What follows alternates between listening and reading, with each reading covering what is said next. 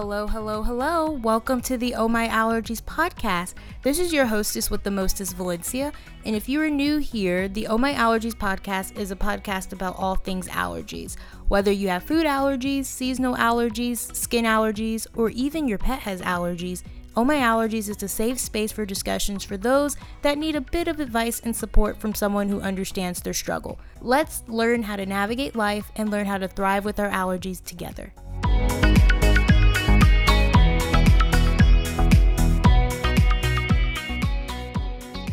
Hey guys, welcome or welcome back to the Oh My Allergies podcast. This is season two, episode two of the podcast, or like I like to call it, the two twos. But now that I say the two twos, when I think of that, it reminds me of the terrible twos for dogs. Does anyone else know that this is a real thing, or is it just me? It's just me? Okay, great. If you didn't know, I like to kind of describe terrible twos for dogs as their equivalent of teenage years for humans. And now that I think about it, my dog's two, like her year of like being two, was like absolutely terrible. Let me just say that. Like she would legit just look in every single direction but mine when I called her. Like she would just act like she didn't hear me. And or like she didn't even know what I was saying and I would just call her and yeah, she would just be like, um, you're not talking to me, right? Like she would literally, she would look at my mom, she would look at the wall, she would look at a door, she would look at the ground, she would pick up a toy. Like she would literally just not answer me. And if she was like running around like the lawn, you know, she would wander off in places that she knew that I knew and she knew that she had no business being in. And yeah, I don't even really know why I went on this rant about dogs, but anyway, this would be a great time to rate and review the podcast on Apple Podcasts and Spotify. Hopefully, your review is five stars, and I would really appreciate if you guys, because I've been seeing that you guys are rating the podcast, but I would really appreciate seeing more reviews. Um, I've seen a couple, but I would like to see like some written feedback from you guys. And if you guys are really liking the podcast, I would love to see your written review. It would be very, very helpful. We currently have five stars on the Apple Podcast platform, which is so nice to see. And we would like to keep it that way. So make sure you rate and review the podcast on Apple Podcasts and Spotify in specific. But I don't really know other platforms that you can like rate and like review. Those are the only two that I'm really aware of. But yeah, also subscribe to the podcast on your podcast streaming platform of choice. And speaking of that, would you guys be able to just leave a comment on one of the Oh My Allergy Instagram posts, or you can even send a DM to the Oh My Allergies podcast Instagram, just saying where you listen to the podcast because I'm so curious. I know Apple Podcasts is a very popular platform that a lot of people listen to their podcasts. I know that's the way that I listen to my podcast uh, personally that I'm subscribed to, but I know there's so many different players out there that people listen to podcasts in different areas. So I'm just curious for like science reasons as to where exactly people are listening to the podcast at. I'm just super curious. Um what else? Um, I think that's all like the housekeeping stuff. So, today's episode, we have a special guest. We have Jenna So on the podcast. She is the face behind the blog So Yum, which definitely check it out. It is www.soyum.com, and that is also her Instagram as well. Well, not the www part, but at Soyum, T S O Y U M. I almost forgot how to spell yum. Anyway, we had a really great conversation actually, and I'm super excited for you guys to be able to hear our conversation. And this episode is going to be about, you know, food allergies. We talk about the mental health consequences of having food allergies and talking about, you know, food allergy anxiety and stress because that is um, a topic that she's very passionate about. We talk about about a lot of different things. So I am super excited for you guys to hear more about Jenna's story and us talking through our own experiences with food allergies and then like our allergy lifestyles. So, uh, but before I get into, you know, the full episode, our conversation, the thing that a lot of people are probably looking forward to listening to, you guys know I have to tell you guys what's been going on.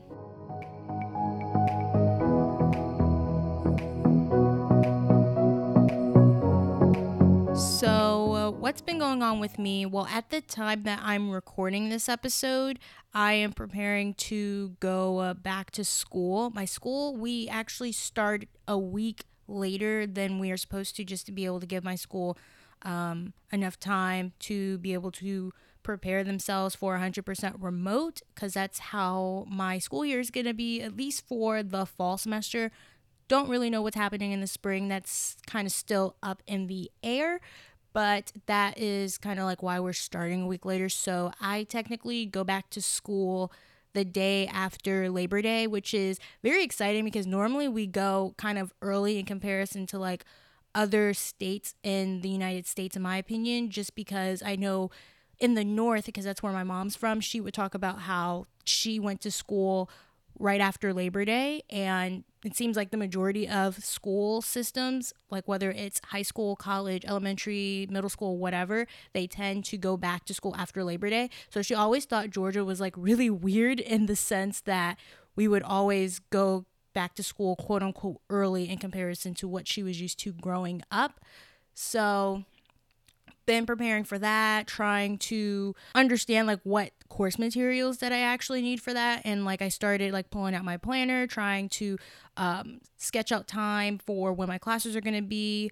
Um, at this time, when I'm recording this, we don't have like our syllabi or anything like that. So I don't really I can't really like etch in, okay, I have an exam like on this day, or I have a project due like on this day, you know what I mean? So I'm just putting in like when I have class per se, and then like since I'm a part of some student organizations, etching in like meeting days and times and that type of stuff, just preparing myself for my planner because I use my planner so much throughout the school year, especially last year because I was very, very involved. So sticking with that trend, I'm being very, very invested into my planner, which is something that's different for me because normally I'm that type of person that forgets that I have a planner and I'm like, oh crap, let me just write this down on a pad of paper. Meanwhile, my planner is right next to the pad of paper and then I just end up not writing in the planner. And then by the time that I remember that I bought a planner and that it exists, in my life that I'm like, well, the so many months have passed, and then it's kind of like a waste of space on my desk, and then I end up throwing it out, and then it's kind of like a repeat each year. So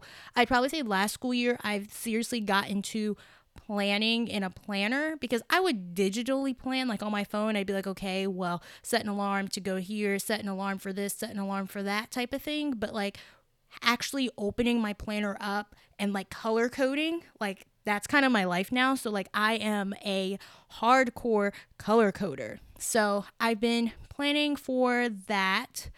Um, that's mainly what I've been doing. And then also, I have a, a mini internship that I've been doing um, because my internship that I had initially planned got canceled due to COVID. So, I've been doing that, doing some work for that. Um, Obviously, I've been doing a lot of pre planning for the podcast because I wanted season two to be very good, I guess, for a, a lack of better words.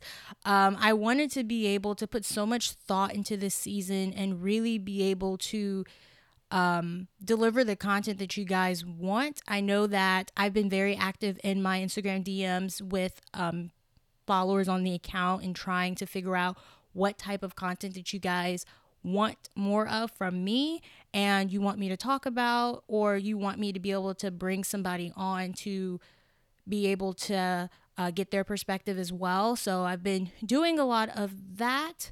Um, this I'm re- pre-recording before season two um, officially hits, you know, all podcast directories and stuff because I know I'm going to be busy with the first week of school, trying to just get adjusted and stuff like that. So I wanted to get this out of the way. What else? um, been practically living at my dog's doctor because like I said before, I don't remember what episode I said it in, but she's been battling like some like an ear infection. First it was in one ear and then we were treating that ear, but then we went to the doctors again and then found out, you know, the other one was getting better, but the other ear is starting to have one, so we had to get more medicine. So I'm now putting it in both ears now. So that has been fantastic. And I say fantastic, uh, dripping with sarcasm because it's been definitely a task and definitely a job because my dog is literally just fighting me. She's she's fighting me for both ears. Usually when I try to give it to her at nighttime because she can kind of like decompress from the day um, and just be able to relax and it usually kind of puts her in like a, a sleepier mood like okay like we're winding down for the night type of thing. So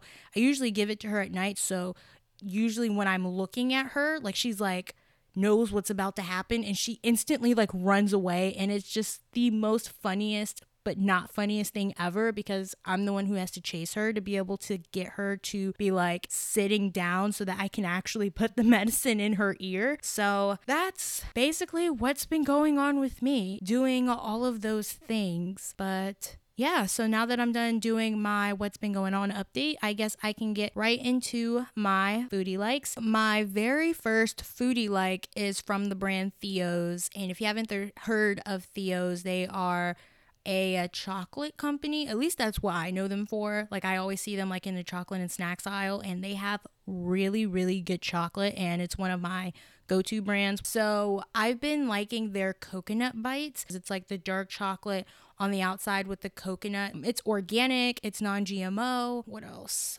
I believe that they're um, gluten free. I know that they're vegan because if they weren't vegan, I wouldn't be eating them because dairy. Um, they're kosher and then they're also palm free and then they also say that they are um, fair for life which i'm assuming it's like fair trade like sustainably sourced you know ethical practices type of thing. So really really really am a fan of the brand as a whole but definitely like they're like this tastes so good. It's like a really good treat to have. I like having them when they're frozen and then like they slightly thaw out once you take them out the freezer. Oh uh, my gosh guys. They taste so good. So if you are not allergic to coconuts because I know that that's a very rare allergy to have, but I know people probably have it, then this is not really the sweet treat for you.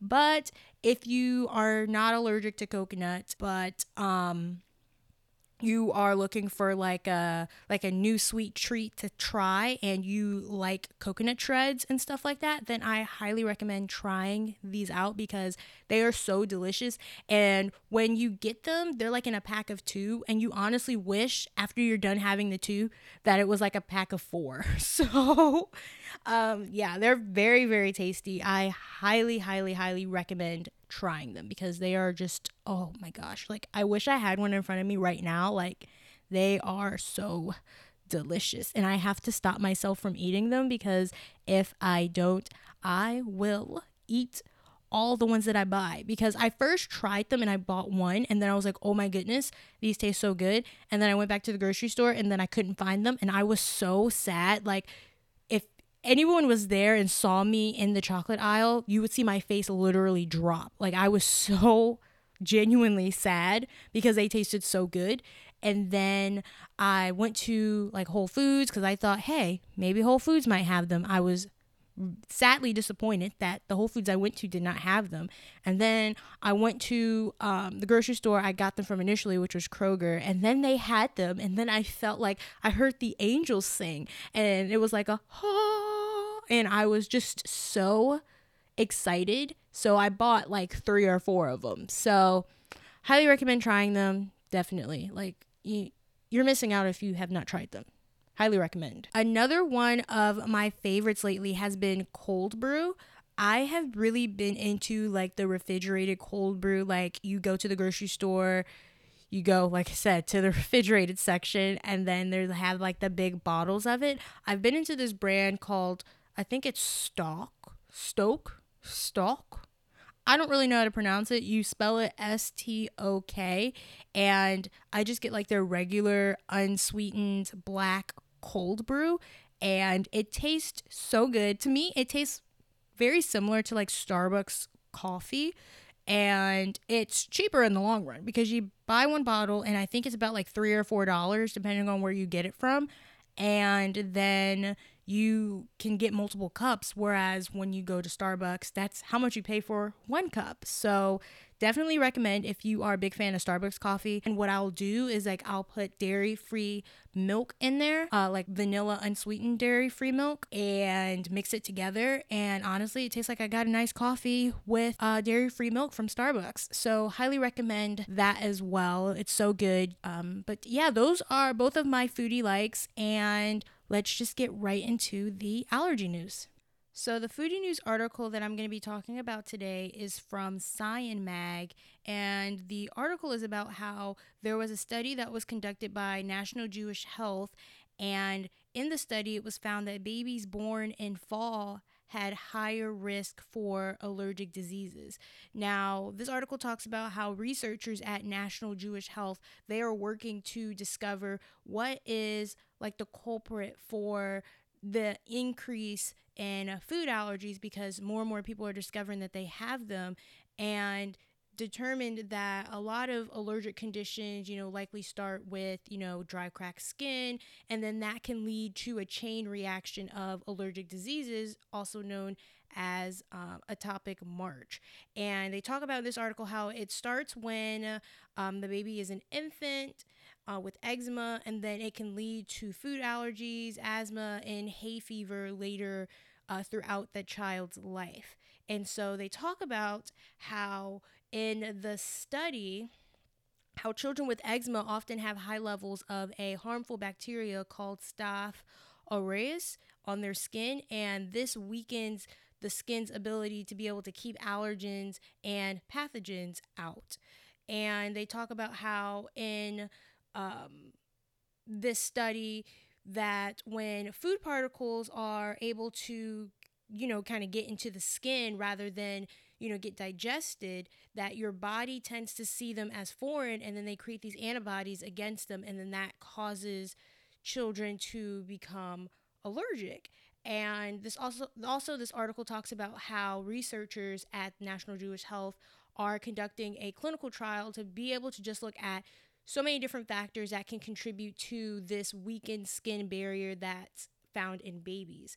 And so they are um, really enrolling pregnant women and their babies into uh, early childhood and like following their journey to be able to consider like so many different factors from environmental to genetics to medications that are taken products that are used at home throughout early childhood life. So i just found this article just to be like super interesting because that's something that you wouldn't think of. You necessarily wouldn't think that the month that your baby was born could play a, big role in, you know, um, allergies and kind of putting a stop to this chain reaction as what is talked about in this article of eczema, food allergies, asthma, and hay fever. And on the podcast before, I've talked about my struggle with hay fever. It's a really big thing for me. I'm very, very sensitive, and it really doesn't take much, especially when it's peak season when there's a lot of pollen outside and the pollen count's really high. So I just found this article really interesting, and I just find all of these different trials and different research studies that are conducted in food allergy, asthma, and just allergies in general research just to be just so fascinating because I didn't even know that atopic march was a thing. And just knowing that so many different trials like this are being conducted, I think is really good for furthering more research on allergies and immunology type of uh, diseases and allergic diseases as a whole. So I'm very interested to see kind of where this trial ends up going. But that is the allergy news for this week. So let's get right to the episode, what you guys have been waiting for. So I'm going to get right into the introduction for Jenna. Yeah, so like I said, today's episode has a special guest. We have Jenna So on the podcast today. We discuss, you know, her oh my allergy journey, food allergies, being in college with food allergies, growing up with food allergies, just so many different things we talked about in this episode.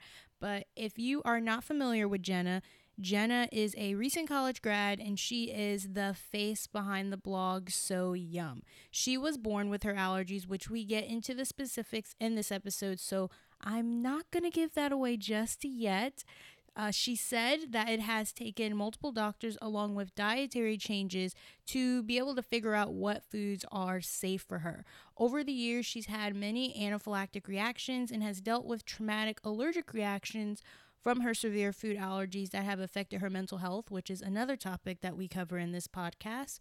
And we can probably all say that we've dealt with this at one point in time because food allergy stress and anxiety truly exist. And it's something that a lot of people struggle with and go through every day. And that's just one thing that's a part of having allergies in general and also having food allergies. Now, she created her blog, So Yum, which I think is such a cool name because it's a play on her last name. But she created her blog, So Yum, to be able to help others with allergies just feel less alone and more empowered. And she wants to become a food allergy therapist and open up her own practice one day to reach people with allergies in underserved communities, which is really great because Another thing we talk about is the importance of food allergy education, and her overall goal is to make food allergy healthcare accessible for everyone. So, now that you guys got a little taste of what Jenna is all about and a little bit about her background, let's get right into the conversation. Hey, Jenna, welcome to the Oh My Allergies podcast. I'm so happy to have you here. I'm so excited, Valencia. Thank you for having me. Yeah, so before we get officially started, each episode I talk about like my foodie likes and basically it's whether, you know, you talk about your favorite items that are food related. So it could be like a snack, it could be a book about food, your favorite meal at, at the moment, whatever floats your boat basically. So I wanted to ask you, what are some of your foodie likes right now? Yeah, oh my gosh, I have so many to choose from. Um, but one of my favorites right now, I've been loving the Go Macro bars. Um, I'm not sure if you've tried those, but um, they're like ba- really good granola bars. There's tons of flavors. Um, I've been able to find them at Trader Joe's and most grocery stores. Um, and they're all vegan, and many of them are nut free, I believe, as well. Um, so I've been really loving those. Yeah, I've I go when I go to the grocery store, I always go to the bar section to be able to find the Go Macro bars. I specifically like the sunflower uh, butter one and chocolate. Oh my gosh.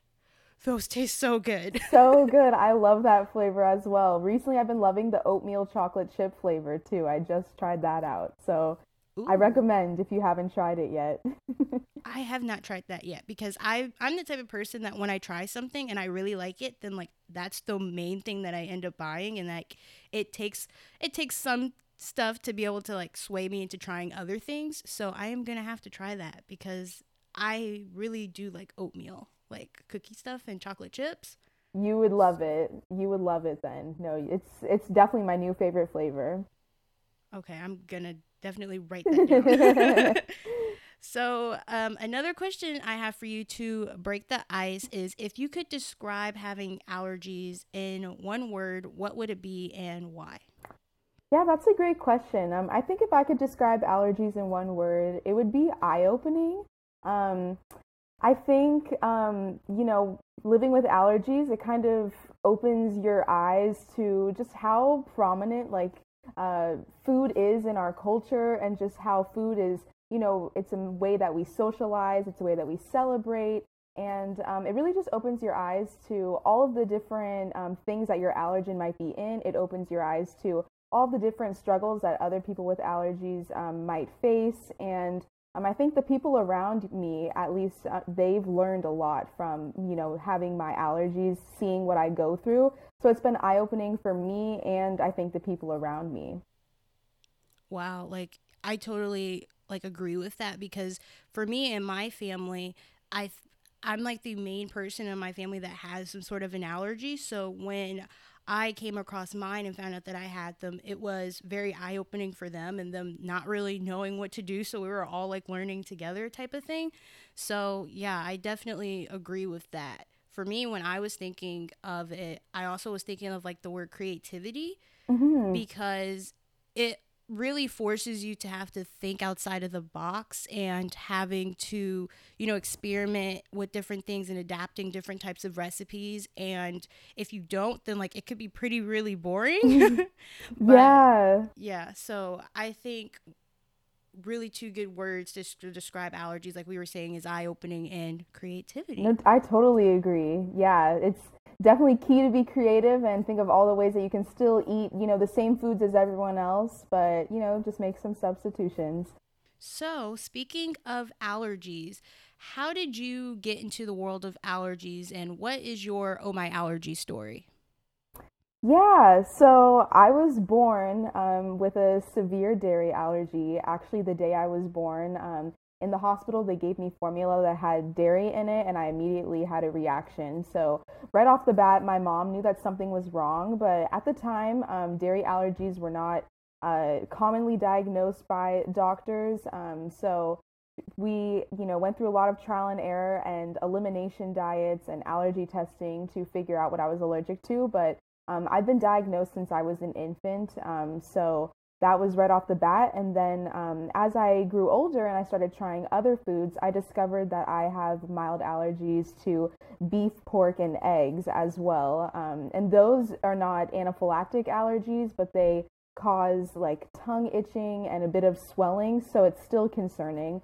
Um, but I've basically been living with all of these allergies for my entire life. Um, on top of food allergies, I do have pretty severe dust allergies and um, seasonal allergies to pollen. Um, I'm also allergic to nickel and a couple other metals as well. Um, so the food allergies are the main ones I think that I uh, struggle with um, on a day-to-day basis. But um, yeah, I've been living with all of those for I'm 21 or 22, just turned 22 years old now.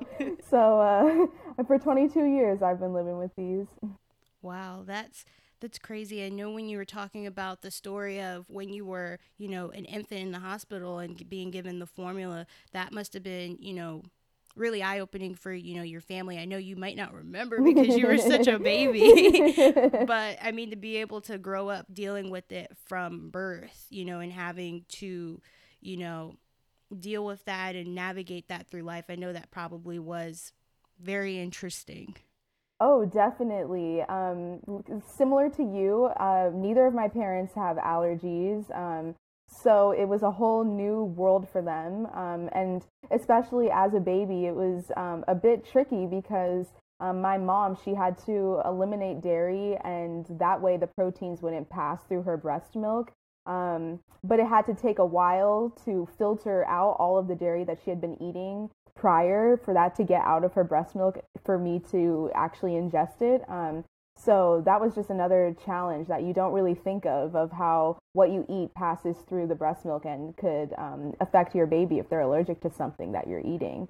Um, so yeah, that was definitely a challenging, scary time for them. I'm sure, um, especially I'm sure you can relate. You know, back when we were babies, there was you know not as much information as there is now. Oh, definitely. Like, it, like when I look at all the different resources that are available now, I'm like, gosh, like I wish I was a kid now growing up this right? way. Right.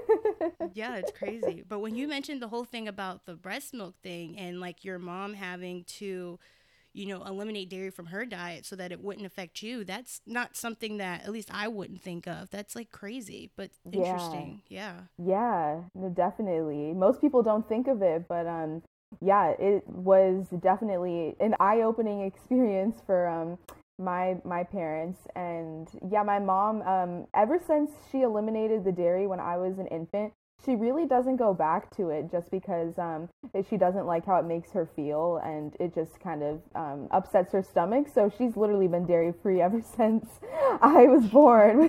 so. well, at least there's good options now, and it's not like they're like not any good options for dairy free stuff because I know when I first became dairy free, because like you, I had problems with processing milk and stuff like that when I was an infant when I was a baby. So similarly like you, like my mom doesn't do mm-hmm. the dairy thing anymore mm-hmm. either. And so I know when I was younger, I would be like, gosh, like there's nothing for me to eat type of thing. So mm-hmm. at least mm-hmm. there's so uh, many options now, like so many. Mhm. Definitely. So I know you mentioned for the dairy allergy um, that it's anaphylactic, and mm-hmm. when for me when I talk with people who have an anaphylactic allergy, I always wonder like what their first reaction was like. So what was that mm-hmm. like for you, and how did it make you feel? Mm-hmm.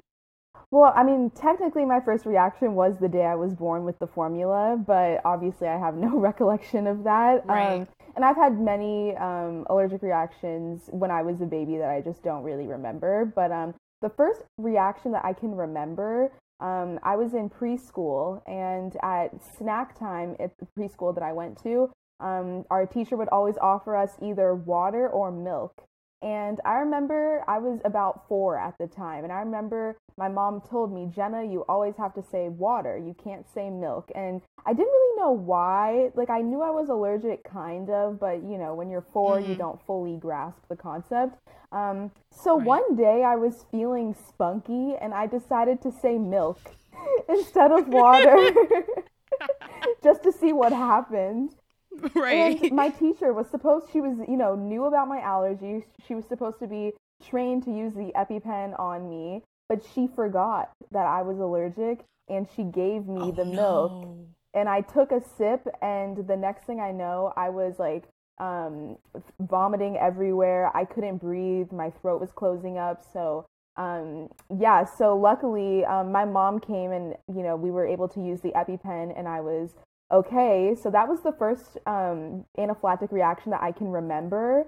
Um, but uh, my most severe reaction was actually in 2016. Um, I was at a sorority dinner um, at an Italian restaurant, and I was supposed to be eating the vegan dish.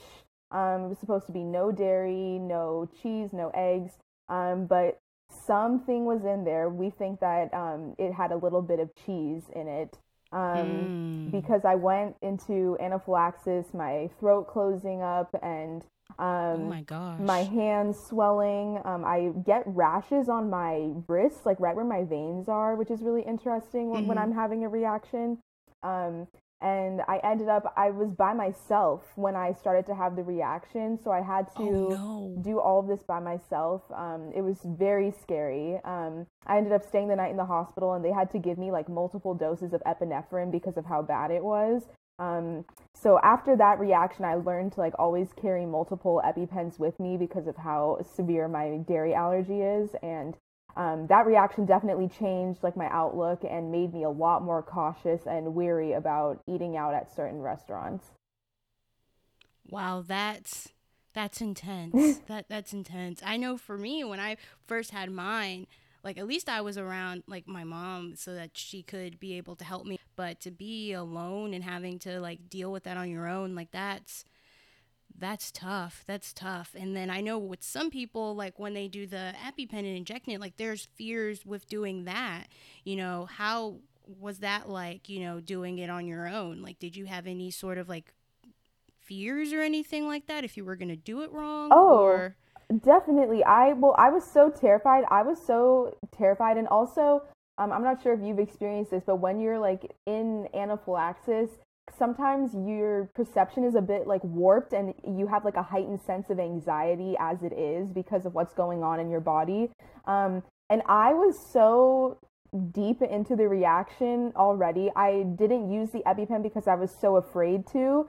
And um, I should have used it much earlier on myself. Um, there are a lot of lessons that I learned from this reaction. One of them is the second that I feel a symptom that I should just be safe and use the EpiPen on myself. But I was too scared to do it by myself, so I um, called 911 and I was waiting for the ambulance.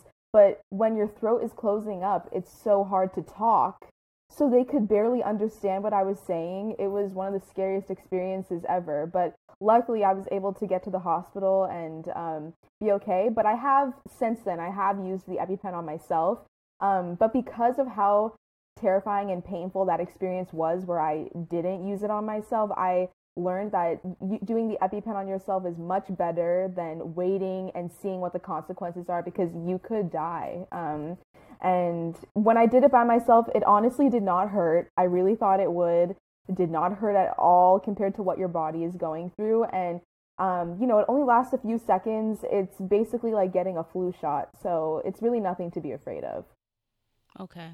Because I've I've experienced um, anaphylaxis, and at the time when I first had it, um, I didn't really know much about allergies that well as far as on the food side like you said earlier like i had um, like environmental allergies and dust allergies severely um, but for the food allergy spectrum when i first had my anaphylactic reaction to macadamia nuts i was completely unprepared so just hearing your story and learning mm-hmm. you know mm-hmm. from you like I know like if I'm put in, in those types of situations, you know what to do, but just knowing that mm-hmm. you know don't mm-hmm. be afraid to like, you know, if you need the EpiPen then use it because it's better to be safe than sorry.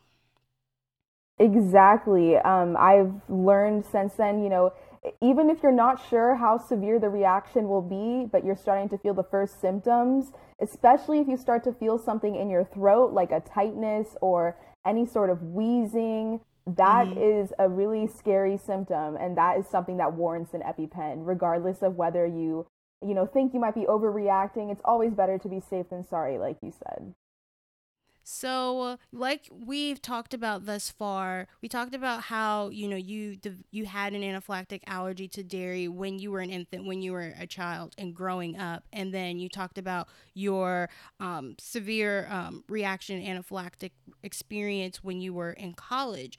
Can you talk about, you know, what is it like navigating, you know, allergies growing up as a child versus when you go to college? And was it easier when you were a kid or easier to manage when you were in college? Yeah, no, that's a that's a great um, question. I think I was really lucky to have um, parents that were very vigilant and involved in my life, and they were really crucial in keeping me safe as a kid and you know, teaching me what to look for on ingredient labels and double checking at restaurants. Um, so, in my experience, even though we didn't have as many dairy free or allergy friendly options when we were kids, I actually think it was easier to manage when I was a kid um, because my parents were so involved and they were honestly mm-hmm. my advocates um, and they would speak up for me and um, they just were really, really on top of it. But I found it was a lot more difficult to navigate my allergies once I entered college because suddenly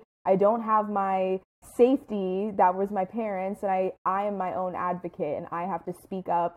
And a lot of times restaurants or people don't take you know a young 20 something year old seriously. Um, and I just would have to learn to speak up and you know not worry about coming across as impolite or whatnot you know i have i had to learn that you know this is my life that we're talking about and i have to be very clear with restaurants you know chefs at the dining hall at college um, you know friends family um, i had to learn to be very clear about my allergies with everyone and um, i found it a lot more difficult especially when i was a teenager and first entering college you know there's a lot of pressure to fit in and you know you just want to make friends and I found it really difficult to like learn how to tell people about my allergy.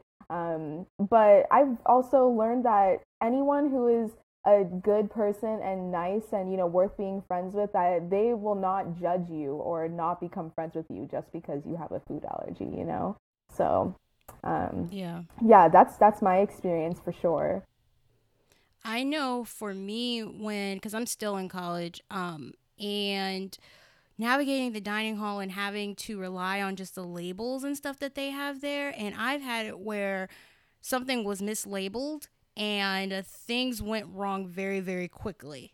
And I'm like, oh. I just, I just wish schools, you know, in general did a better job as far as that is concerned. Or, you know, people mistaking an allergy, you know, for an intolerance. And mm-hmm. you know, thinking, mm-hmm. oh, you know, are you lactose intolerant or oh, it's not that big of a deal or you can just take a pill or, you know, mm-hmm. that type of thing and kind of like pushing it off to the side. I remember vividly like there was um this student organization, I think they were hosting some sort of an ice cream social and you know i was friends with a lot of people in the organization and they were like hey like you know you should come and i'm like well you know are you gonna have like dairy free options available there? You know and they were like oh well you know we'll have like lactose you know lactose free ice cream and i'm like that's that that that's not the same thing. No.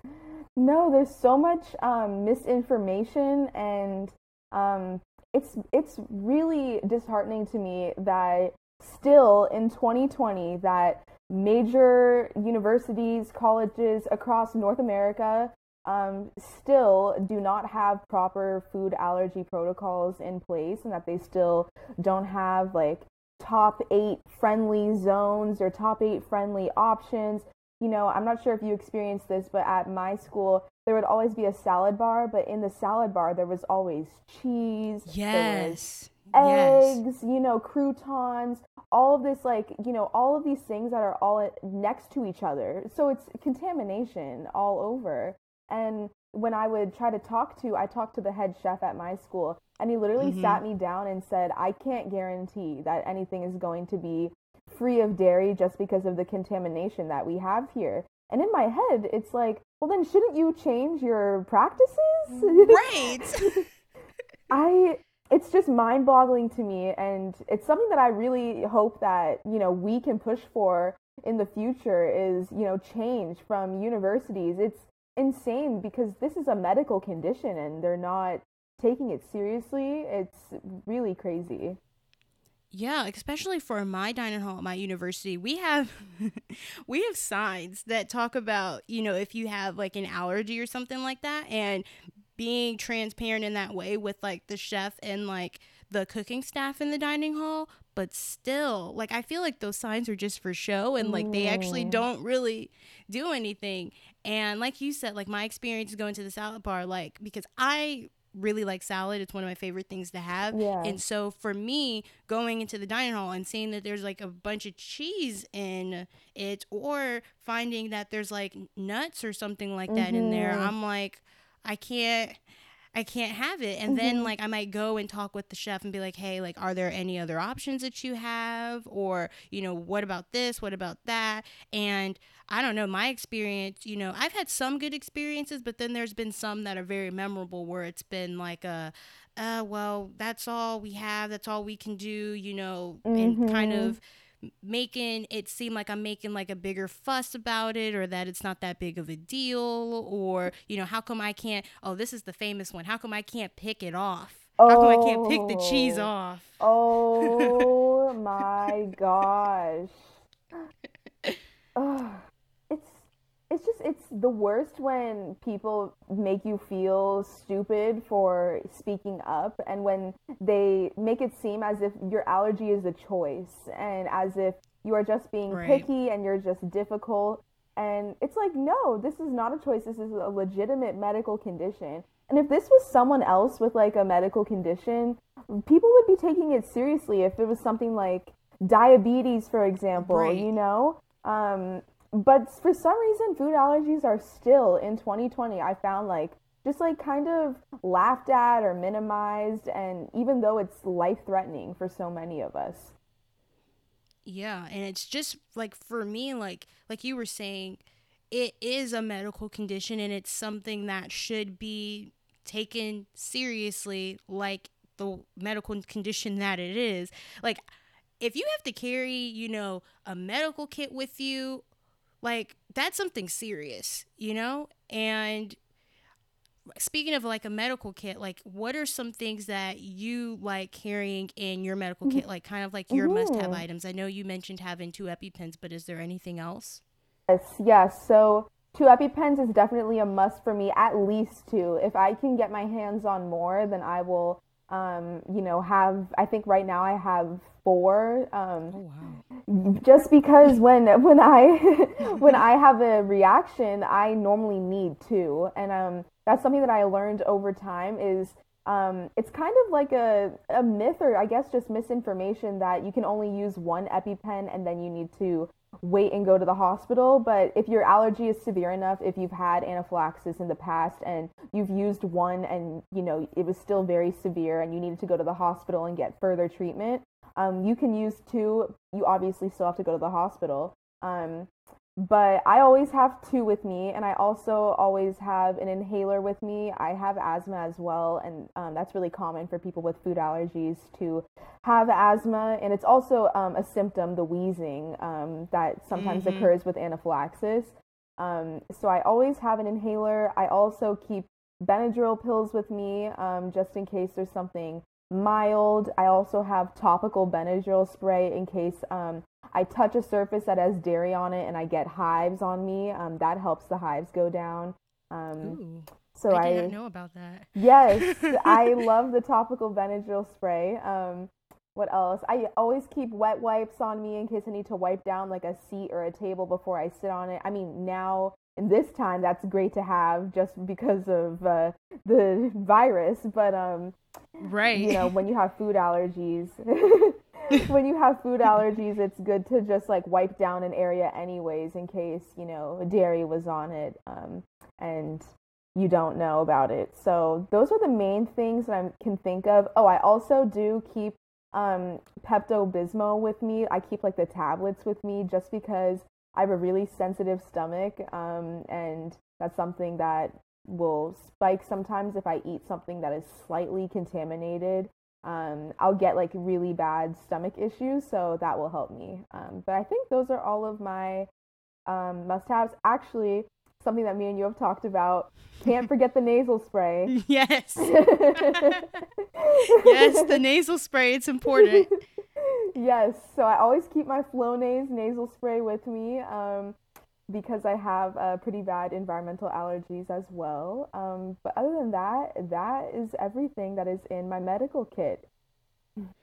Yeah, like I have a lot of the same things that you normally have in yours, but I, it's so funny because I carry like this pouch with me, and people are like, "What the heck is that? like, what is that?" Because I have like a special bag for it, just so like I know like if my eyes hit it, like I know what that is. You know, right. like it sticks out. It's not something that is like black or something that like can easily blend in with something. So it's mm-hmm. something that mm-hmm. I can like identify with my eye. But yes, the nasal spray, the nasal spray for me for environmental allergies for for when it's like the peak of it. Yeah. Oh my gosh. I know one time when I was on campus and because I work at school mm. and I was walking throughout the quad and I just did not oh. feel that good at all. And mm-hmm. yeah. Yeah. So I definitely mm-hmm. understand having that. Benadryl mm-hmm. is a must for me. Yeah. Now I know that having the, you know, the EpiPen, yeah. that's something to have. Um, cause like before, like I, I was literally clueless. I had to start from square one and like learn things as I go. Cause I mean, I didn't really know too many people that had allergies. Like none of my friends really had any. So I was like on my own little boat by myself. Yeah. yeah. I was the same way. I didn't know, I didn't have any friends growing up who had severe food allergies. So I felt very much alone in it. Um, but as I've gotten older and social media has become, you know, such a big thing, um, I'm so happy that I've been able to meet so many people like you through the food allergy community and, you know, realize that there's really so many of us. Millions of Americans have food allergies and, um, you know, there's so many of us. We're not alone. And it's amazing that we can all connect, you know, online. Yeah, it's crazy with like the power of social media and being able to you know connect with people like you um, in the food allergy community and then the allergy community just in general like just coming across so many different types of allergies that I didn't even know really existed. Like I know when I first met you and I found out you were like allergic to like beef and pork and and eggs and stuff I was like oh my gosh like that's kind of I like I just wanted to learn a little bit more about like other different types of allergies and mm-hmm. being able to, you know, connect with people who like understand like what you go through on a day to day. Exactly. I've yeah, I've learned so much about allergies that I didn't even know existed, you know, especially when you have severe food allergies yourself, it's easy to kind of get trapped in your own little bubble and um, right. just think like my allergy is the worst one ever, and you know whatnot, get really negative. But um, you know, it's been really eye opening to be exposed to all these people who have allergies that I've never even considered or thought were possible. Um, I'm actually about to uh, release a blog post, I think later today about it. But um, a, a girl that I met in college in uh, Toronto, she be- has become one of my closest friends. But um, she has a severe allergy to food dye. Um, and that's something I had never even, you know, considered. So there's so many types of allergies out there.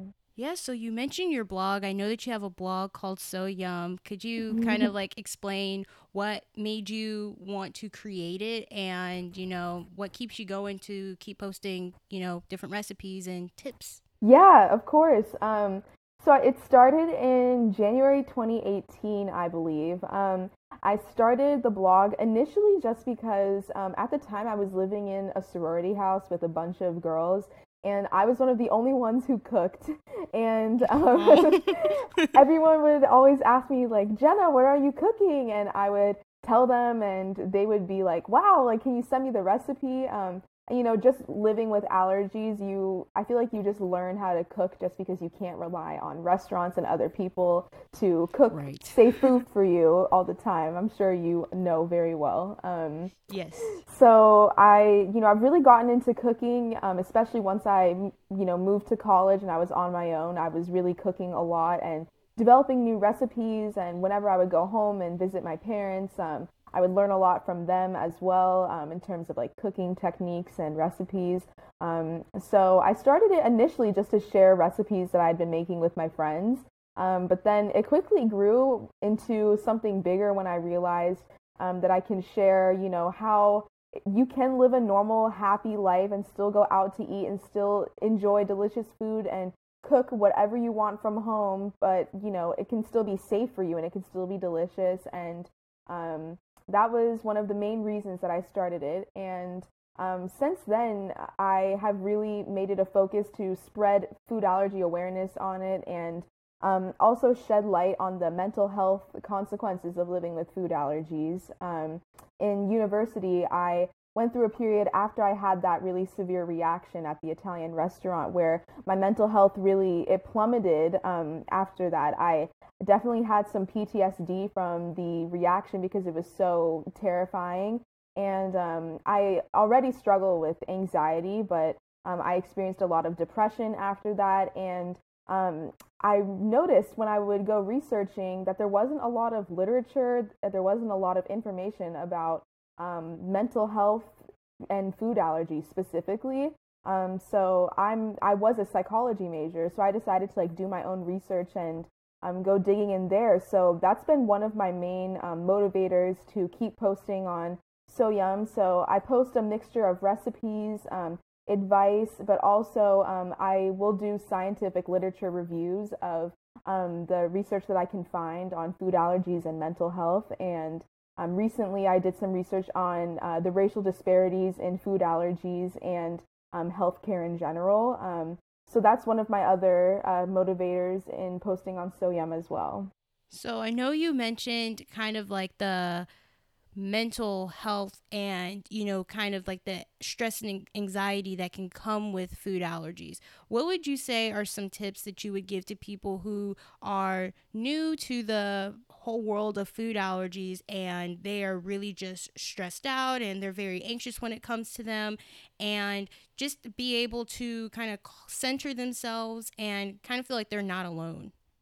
Yes. No um, i think one of the best things that you can do is share with the people around you what you're going through and you know share how much of a toll that your food allergies are taking on you um, how anxious you are about things um, i think one of the main issues i had was i kept everything inside and i kept it all to myself um, mm. um, and once i started sharing with my friends you know hey like i actually i don't really want to go out to this restaurant because i'm really anxious about eating there um, I realized that you know the people around me were a lot more accommodating than I had expected, and they you know would say, okay, are there restaurants that you feel comfortable eating at, or we can just you know make a dinner at home, no problem. Um, so it really helped to, you know, have a support system. So I would say one tip I have is to, you know, talk about it with your friends and family. And, you know, if they don't know anything about allergies, you can educate them, tell them about what your allergy is, what your symptoms are, and, you know, some of the issues that you struggle with regarding your allergies. Um, but another tip that I have is seriously go on Instagram if you have it, or Twitter, Facebook, and go through the hashtag food allergies or food allergy awareness, allergies. You'll find so many people, you know, who have so much experience and advice to give and everyone is so welcoming i've found in the food allergy community and just allergy community in general um, so that's another great tip that i have and in terms of just dealing with anxiety in general um, i think meditation and practicing mindfulness meditation specifically is really helpful for a lot of people and it's something that helps me um, so that could be something to look into if you are really struggling with the anxiety of having food allergies. Yeah, because I know when I first had my, you know, reaction to macadamia nuts, I was just very on edge. Like anything. Like if I just saw like macadamia nuts on a shelf in a grocery store or like the like macadamia nut milks, which that just gets on my nerves that I see that they're turning them into milks. But anyway, like I would just get really anxious and I'm just like, oh my gosh. Or if I saw, you know, different desserts, like I know one time I went to um, the mall with um, a group of, of friends from school and we went to like the great american cookie stand and so i was like they're like you want anything? I was like no i can't. My allergies whatever. And then i was like also just to let you know like does anyone plan on getting like a macadamia nut cookie or something like that? Mm. if if if you are then this is where we depart this is where i leave this is where i exit you know please just don't get it because i'm like very very allergic to it. And then they were like i'm happy you said that because i was about to buy one. And i was just like so i'm like always it's always in the back of my mind thinking about my allergy. And at first i didn't want to even tell anyone about it like you mm-hmm. were saying mm-hmm. because I felt like people might try to use it against me to like make fun of me or try to do like a whole monster-in-law situation with, and I was just like no I'm good no yeah I, I think that's so common and we need so much more mental health resources and um, education regarding food allergies specifically um, just because it makes total sense why we would be on edge after an allergic reaction. Um, you know, we are trying to stay alive. It's like our body's instinct. And we are, you know, just looking evolutionarily, we're just looking like for threats. And our threat is our allergen. Um, and so we are constantly on higher alert than other people when we're you know, in a scenario that might involve, like you said, macadamia nuts or dairy, we constantly are on high alert. Um, and that naturally just leads to like more anxiety and stress that you deal with um, because of that. It totally makes sense, you know, why you would feel high, on high alert and a bit stressed in a scenario that reminds you of, you know, when you had that severe allergic reaction. Yeah, because I've just learned along the way, like, if someone offers you something and they can't answer, like, what's in it, then you definitely do not need to be accepting anything. No. And sadly, how my how I discovered I was, you know, very allergic to macadamia nuts was because I had not been exposed to it before, and then someone was like, "Yeah, why don't you try it?" And I was like, uh, and then, uh, and then I tried it, and then I was just like, "Yeah, no." So lesson learned lesson learned. it, yeah but it's you know it is really uh, it's it is an important lesson to learn but also i think naturally at least for me i am a very distrusting person. Like i have a hard time trusting.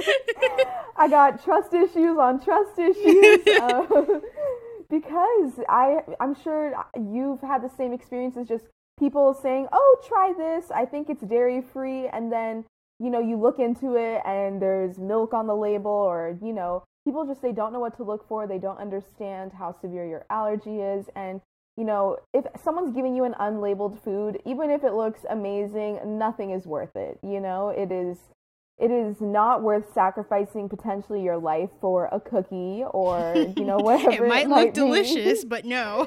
exactly, it's not worth it, girl. It's not worth it. You can bake something similar at home, you know. Right. Um, it's it's not worth it. But I think you know just from all those experiences, at least for me, I definitely have a hard time um, trusting people, especially when it comes to food. I very much you know, prefer to make everything myself and read all the ingredients, know where things are coming from.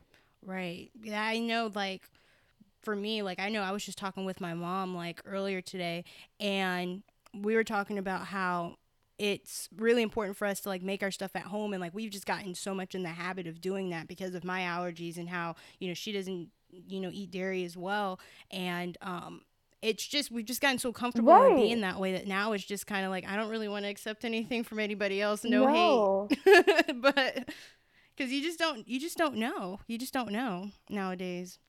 I I think if you are happy, you know, cooking your own food and you know, you can still go to restaurants and bring your own food and, you know, enjoy that social aspect with your friends and family. Like, if that makes you feel a lot more comfortable and safe, then by all means do that. Um, but if you are able to find restaurants where you know you speak to the management, you speak to the chef, and you find out what their you know contamination practices are, you find out um, how much they know about food allergies right. and um, whether it's safe for you. You know, if you feel comfortable going there, then by all means um, go there. I know I have my handful of restaurants that I feel safe going to. Um, and you know, if whenever I see a new restaurant that looks good, I will send them an email. I'll give them a call um, and I'll see if it's an option for me. Um, you know, I think don't push yourself if you feel like a restaurant is you know potentially dangerous for you it's it's not worth it but also if you do want to go out to eat you know maybe you can do some research and find some places in your town or city that are safe for you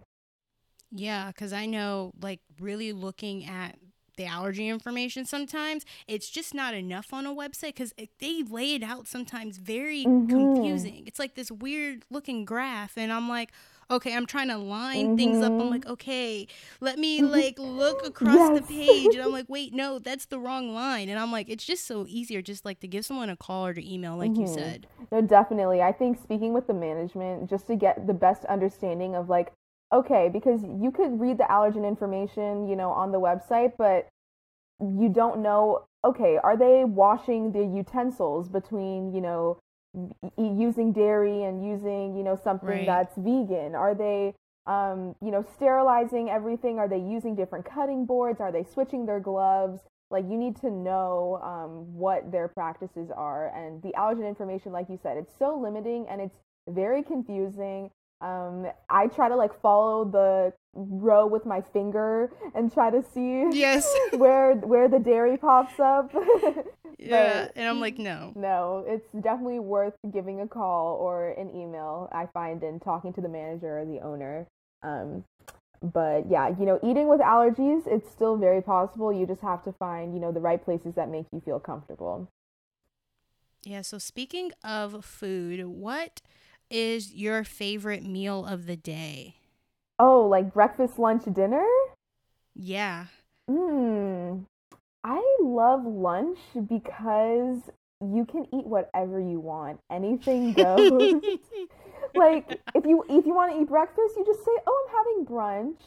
And yeah, if, if, you want dinner, you just you're having lunch. Nothing nothing's wrong with that. You can eat whatever you want. Um, I love lunch. Um, and if I were to pick like my dream lunch, it would definitely be sushi. I love sushi. Um, Ooh. I love sushi, and it is very um, allergy friendly for the most part. Um, but I do, whenever I go to a sushi, sushi restaurant, I always talk to the sushi chef because some rolls do contain dairy, like cream cheese, um, or they'll use mm. mayo in the um, sauces. Um, so I always have to talk to the chef and see um, what their practices are and if they can, you know, make my rolls in a separate space away from um, any potential dairy products. Um, but sushi is usually very um, dairy free friendly. Um, so that's definitely one of my favorite meals, and I'm actually getting it today. So I'm very excited. love sushi. Yeah, Sushi's good. It's amazing. What's what's your favorite meal of the day? I don't know. Maybe I like that like 10 to like 11 a.m. time period. So maybe like a brunch or yeah. like a lunch like you. I love a I love a, a brunch or like a late breakfast. Yes. Yes. I, I love yes. that. I just I don't get super hungry in the mornings, like early morning at like 7 a.m. So um I love that 10 to 11 time frame too. yeah, cuz like when I was younger, I used to be like I would wake up I'd be like, "Oh my gosh, I'm starving." But now that I'm older, like I'll wake up and I'll be like, "Eh, breakfast." I don't know her. Same. but yeah, like yeah, sushi's really good. But speaking of food again, what is your favorite recipe or recipes to make since you share some on your blog? Yes. Oh my gosh. Well, I have so many, and I have so many recipes on my blog um, at So Yum on Instagram. Um, but one of the things that I make the most often is my General So's tofu. Um, I grew up loving General Tso's chicken. If you don't know, it's like a Chinese um, style chicken, and it's usually made with um, soy sauce is the base, but it's like they put red chili flakes in it to give it some kick. Um, I put in rice vinegar and I sweeten it with either maple syrup or um, agave or sugar. Um, but it's like a really nice, sweet, salty, spicy um, meal. And I love making the tofu version um, just because uh, I love tofu. Um, and if you know you can have soy, then tofu is a great affordable protein to have.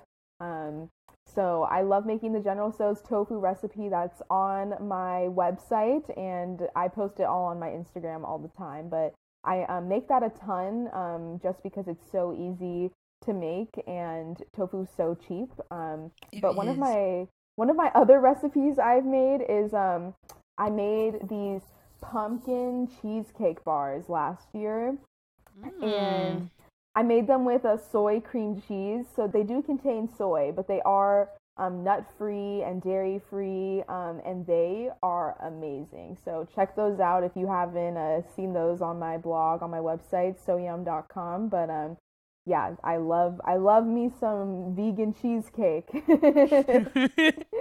That's one thing I haven't tried is vegan cheesecake. Oh, I've not tried you it. You need to check out the recipe. I will. I will because I love pumpkin. Like when oh, it hits, mm-hmm. honestly, I'm the type of person that I can eat pumpkin pretty much any time of the year. Mm-hmm. I'm that person that like because there I have this recipe on my blog where it's like pumpkin chocolate chip cookies and they're like dairy free because I use like the Enjoy Life. Um, yes. Like chocolate dark, chips. Yeah. Yes. Yes. And so my mom will just randomly be like in the summer, like, hey, can you make some of those?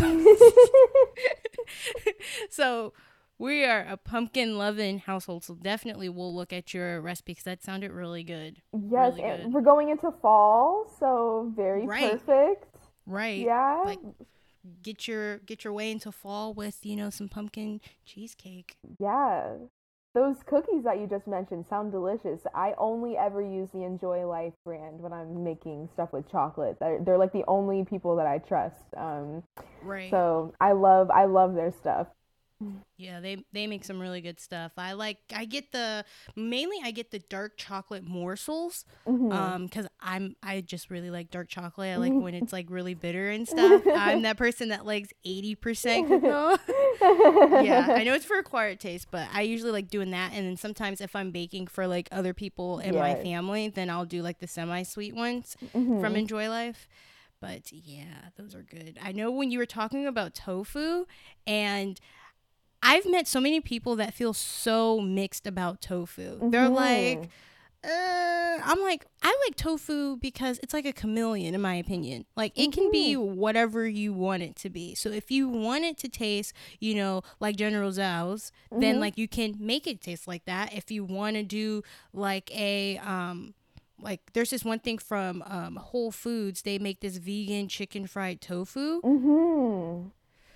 Oh my gosh. so you could do that or you could do like stir fry or anything. So what are your thoughts on like the mixed argument between like with like tofu and stuff?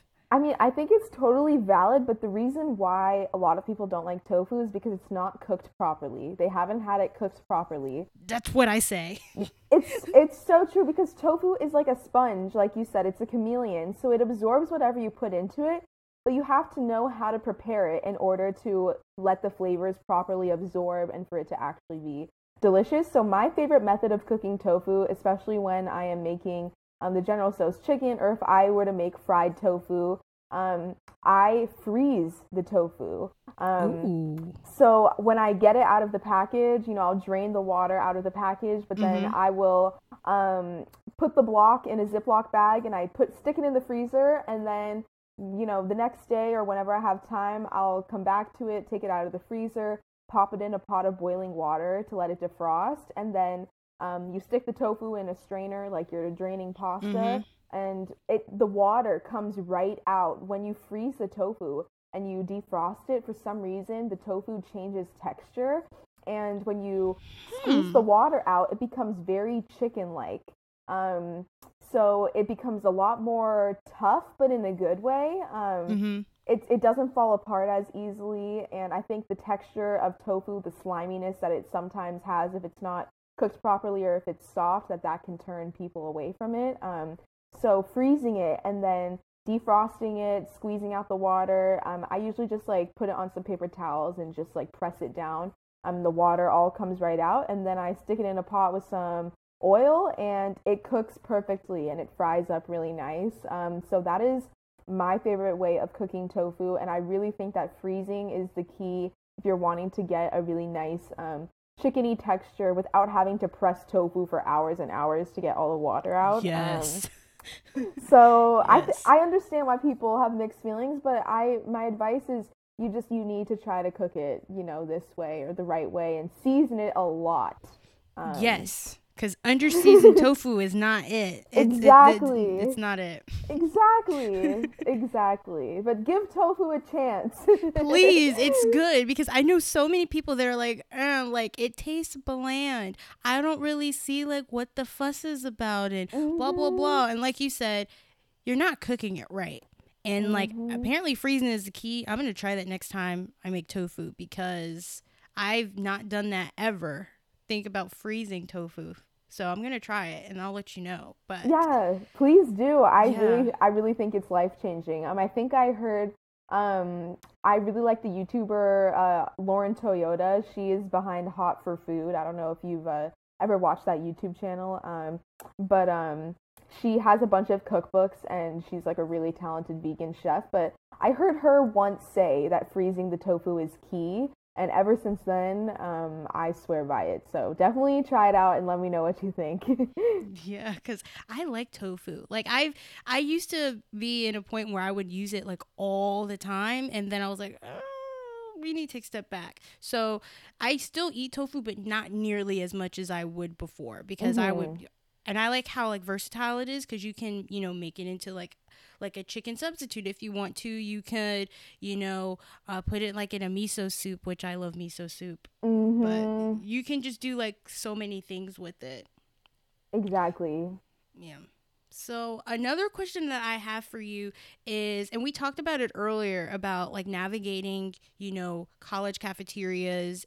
Um, like, what are some of your like quick hacks and tips that you would give to someone who is trying to navigate a college cafeteria and even for people who may be living off of campus but still have food allergies and don't really know what to do? Mm-hmm. Yeah. So my first tip um, especially if you plan on um, ordering or eating from the cafeteria at all, is to um, find out who the head chef is and schedule a meeting with them. Um, that's something that I wish I did earlier into the year. Um, I ended up meeting with the head chef, I think in like November, but I wish I had done it right when I had moved in.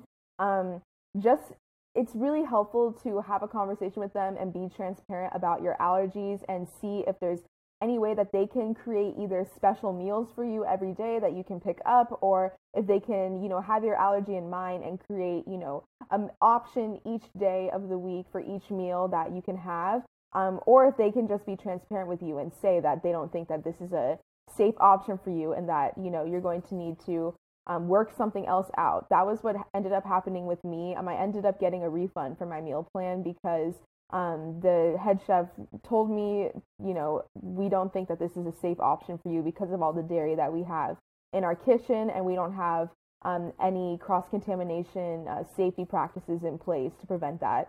Um, so I got a refund for my meal plan, and I was li- living in the dorms at the time. So I was like, okay, I now all the money that I got from my refund, now I can use this to you know find food that's safe for me. But all I have is a mini fridge and a microwave. So right.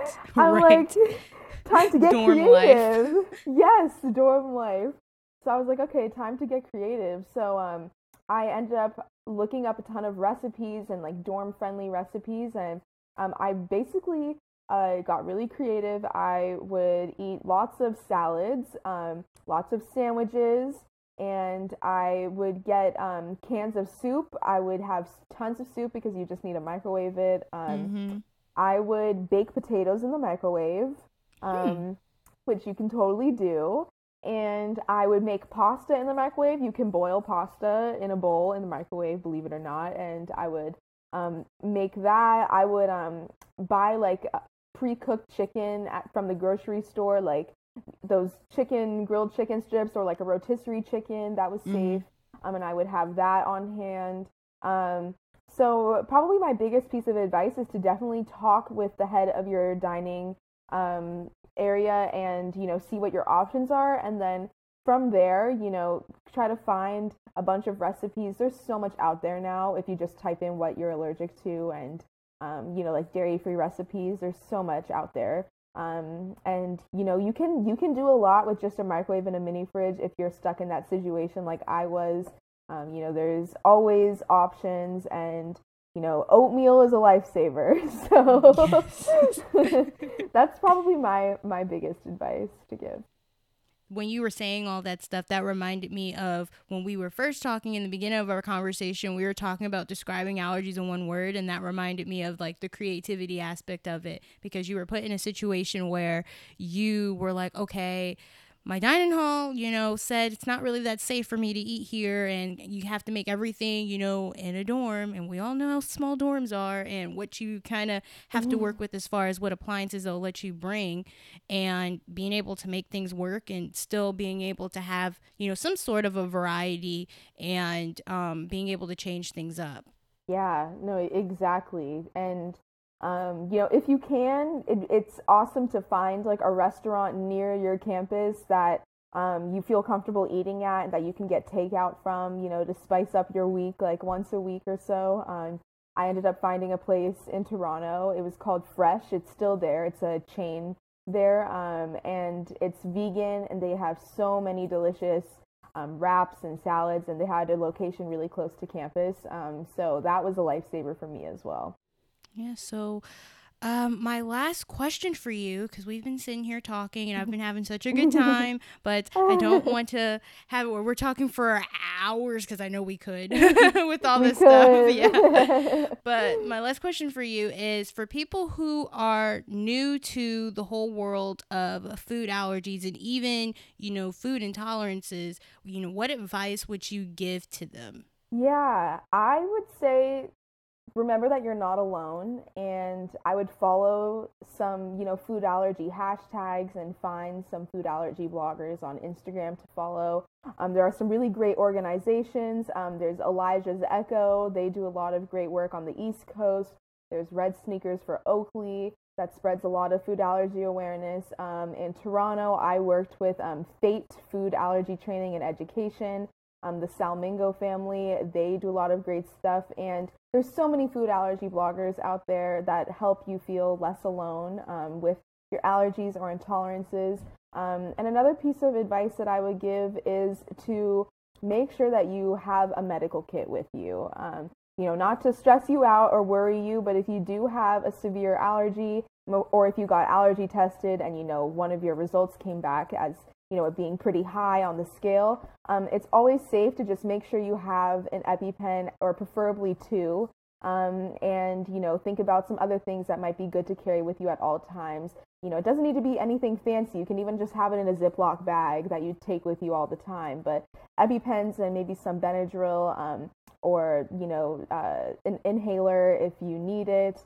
Um, those are some things that you should consider. Um, and even, especially for children, it's really a good idea to have a medic alert bracelet or some sort of um, card that you carry around with you that lists, you know, your name, your date of birth, and what you're allergic to specifically. Um, in case you know you need to show it to someone and you can't talk, or you're in a situation where right, you just need to right. show someone really quick what you're allergic to or what's going on. Um, so that would be my main advice. You know, remember you're not alone and always be prepared. Well, thanks for coming on the podcast, Jenna. I've enjoyed talking to you so much and being able to hear about, you know, your Oh My Allergy story and about your blog and all of the cool stuff that comes with being Jenna So. well, thank you so much, Valencia. It's been so awesome to be on the podcast. I'm, you know, thrilled to be a part of it and I love everything that you're doing. So, um, thank you for having me. Thank you so much.